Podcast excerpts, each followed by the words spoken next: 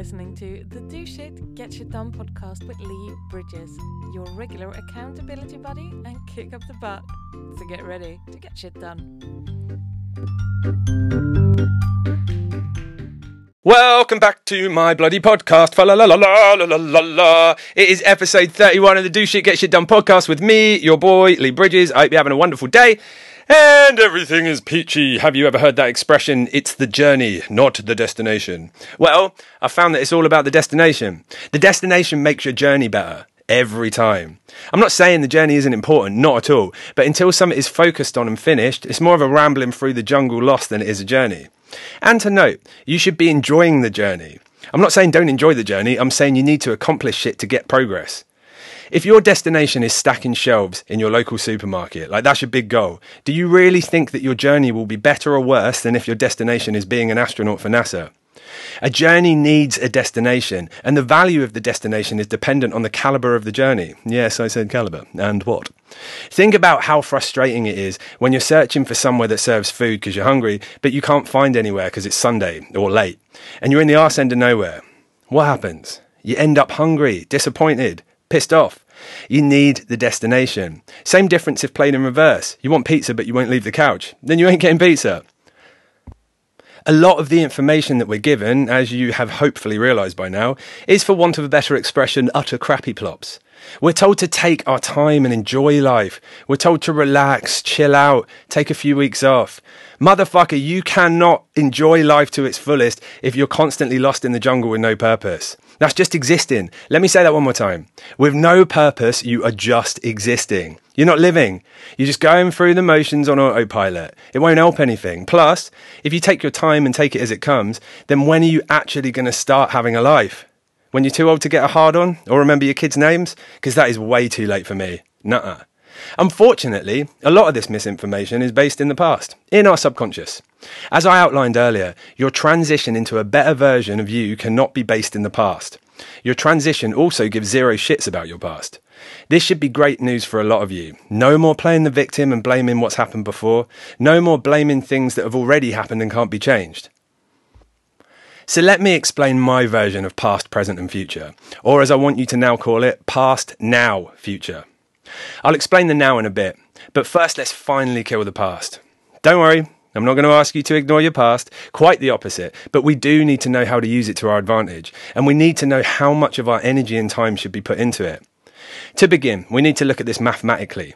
It's easy maths, so don't stress. I'm terrible at maths. Think of your past, now, and future as a pizza. For the average human, about 80 to 90% of that pizza is going to be past pizza. Old, out of date, not current, stale, and useless for the majority of things because it's already been eaten. Our subconscious brain lives in the past and it uses our previous experiences to assume our future experiences. This leaves a worryingly low amount of pizza to focus on the rest of the time. Even more worryingly, this leaves us with minimal brain power to actually be living in the now. Most people tend to dwell on their past and worry about their future. I won't or can't do this or that because I've had a bad experience before. What if it happens again? Or, but what if that goes wrong, respectively? When you put it down on paper, the whole thing is frigging mad. Why would you want to spend the one part of your time on earth that is current and controllable, your now, by using it to worry about things that haven't happened yet and may never happen, your possible future? Your possible future can be negative or positive, but its possibilities are based on what you do with your now. These factors are bred directly from fear. I believe that there are only two main emotions, love and fear, and every other emotion or feeling is a derivative of one of these two key emotions. You can think of it like that time you dwelled on the past or worried about the future. If you're like most people, you probably do this multiple times a day. Again, this is existence, it is not living, and it definitely will prevent you from being able to transition. The thing that they don't tell you at school is that your future is completely dependent on the actions that you take in your now. In this episode, I'm going to completely explain the best ways to use your past, your now, and your future, and the detrimental repercussions that can occur if you misuse them. Your past is very important. Of course, it is. It allows you to make decisions that make your life easier. Put your tongue in the blender when you're a kid because there's still cake mix on it equals never put your tongue in the blender again. Sometimes our past experiences, actually scratch that, pretty much always our past experiences completely shit up our future decisions. So, to make this easier to understand, I'll put them into categories of positive and negative. Things that your past can help with. Number one, pain, remembering what hurts, what is dangerous, what to avoid and or what will hurt others. Number 2, positive experiences. Feeling confident because of something that you've done or been a part of. This could be remembering how you felt when you passed a driving test, or you went on your first date, or had sex the first time and it was good, or the feeling that you got when you had your first kid, or bought your first house, or whatever it is. Number three, remembering people's names, people's likes, dislikes, stuff like that. These are all really handy traits of your memory, but they're so obvious that we don't need to speak about them. The remaining worthwhile things to talk about on the positive side are, well, not really too much.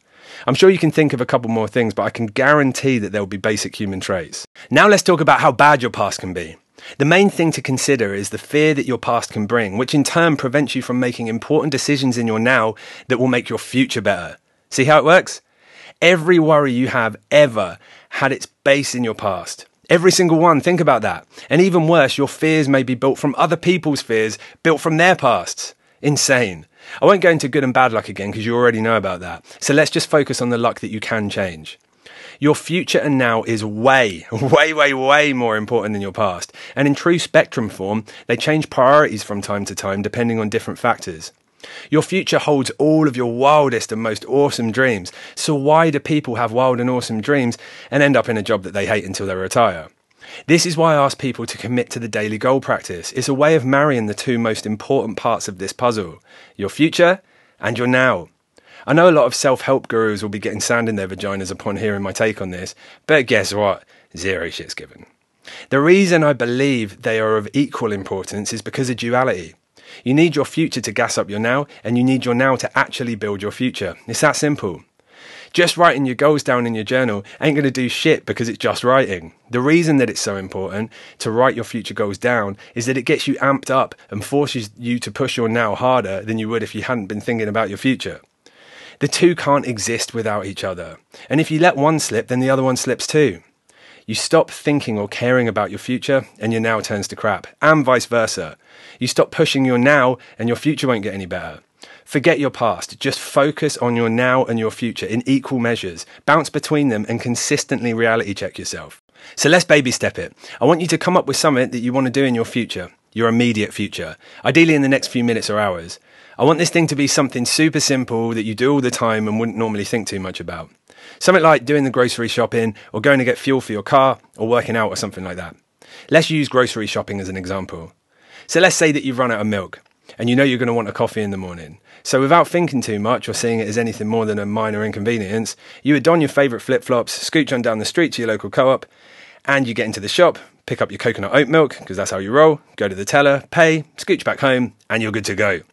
You had a future thought, need milk for coffee, and took an action, thong up and scooch. The problem here, though, is that apart from the milk, which cost you money, and the walk to the shop, which cost you time, all you ended up with is tomorrow's milk. I mean, that's cool because you needed the milk for your coffee, but that's pretty much it. Now let's play that out. Exact same experience, but with a little amped up foresight. You want your milk for your coffee tomorrow morning, but this time you see it as an opportunity instead of a minor inconvenience and spend a few minutes thinking some stuff. It's time to slip your feet into your favourite plimsolls, my friend. Now, I know this sounds funny, but just by wanting your future to be better and thinking ahead, it will force you to be able to see the opportunities to be had. And it gets your brain working to figure out what those opportunities could be and how you can use them. Everything is a business, and you are always working on commission. Even if you don't think that that's true, it is so true. And with that in mind, everyone is a potential prospect for whatever business you're running. And the shopkeeper is no different. So, we're going to go and sell the shopkeeper something. This may be as simple as sale as getting information, knowledge is potential power, remember, or something slightly less simple as signing them up to your new online course or whatever it is you do. You heel toe quick smart to the shop, pick up your milk, and head to the counter. Now, I should mention certain situations in life are way easier to sell than others. Shopkeepers and checkout folk are one of the easiest. Why? because they have to talk to you, whether they want to or not. Sly, I know. You have X amount of dead time while at the till that can often just be an awkward silence, so let's use it. If you're one of the people that ask questions that are interesting or says something other than yes, please, and reply to them, would you like a bag with that? Then not only will you make their time at work go quicker, which they'll love you for, but also you'll brighten up their day and you'll immediately become memorable and interesting to them. So back to our example. You get to the till, and instead of the usual slightly awkward dead time or noisy small talk that you got to make, you take the opportunity with one of the following examples. I'll use some obvious ones that I have used or still use to give you an idea. Just in case you're unsure of standard small talk that you may have with a checkout person, I mean stuff like, How long have you got left on your shift? Or, Oh, the weather's like, blah, blah, blah, blah, blah, blah, whatever. All of the following can start with, Hi, my name is Lee. Don't think we've spoken before. How's your day going? Or something like that. To be fair, even that just on its own will usually spark a much more valuable for both parties conversation than usual. So, questions that you could ask What do you do outside of work? What is your favourite thing about your job? Do you have plans for the future? What hobbies do you have? Are you saving up for something? And here's some statements that you could use as well. I run a company doing XYZ. You must meet loads of interesting people working here. Is there anyone that you'd recommend me talking to?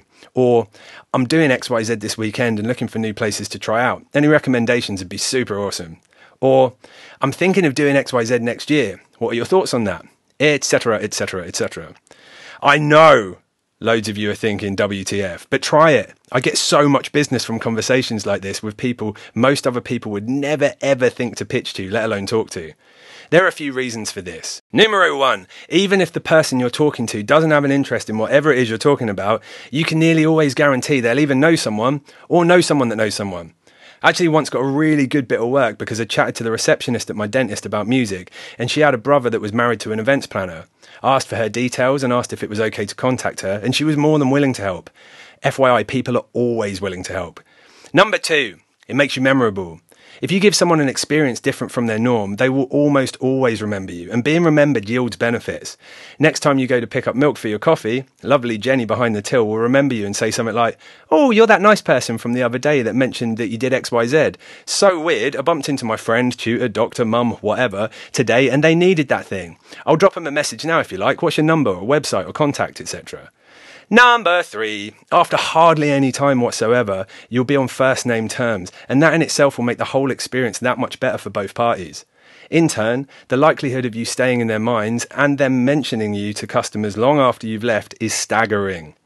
Point being with all of this is that bouncing in between your now and your future is paramount to be able to force yourself to start not only encouraging opportunities, but more importantly, to create opportunities.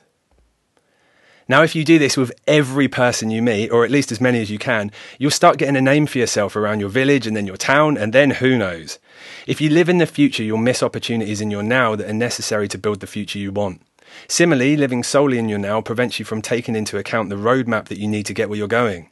I suggest you spend enough time with your goals that you can taste them, smell them, and breathe them, but not so much time with them that you end up daydreaming your life away. Create the opportunity, quickly analyze it, and if it makes sense or at least feels like it does, then jump at it, even if it's a risk and outside of your comfort zone. Risk is paramount, remember, and most people won't take the necessary risks to succeed. We've all been told to hold back and play it safe, but trust me, that will not get you anywhere. Thank you so much for listening. I really appreciate it. Remember to share, review, and subscribe, and always do your research. You can grab a copy of the book Do Shit Get Shit Done from Scamazon, and you can join the mailing list at leebridges.co.uk where I send out regular helpful treats. Until next time, champ.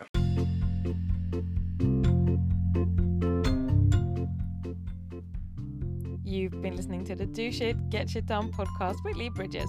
Don't forget to subscribe, share, and review. And we also have a mailing list that offers regular life hacks and super helpful content. You can join it at leebridges.co.uk. See you next time.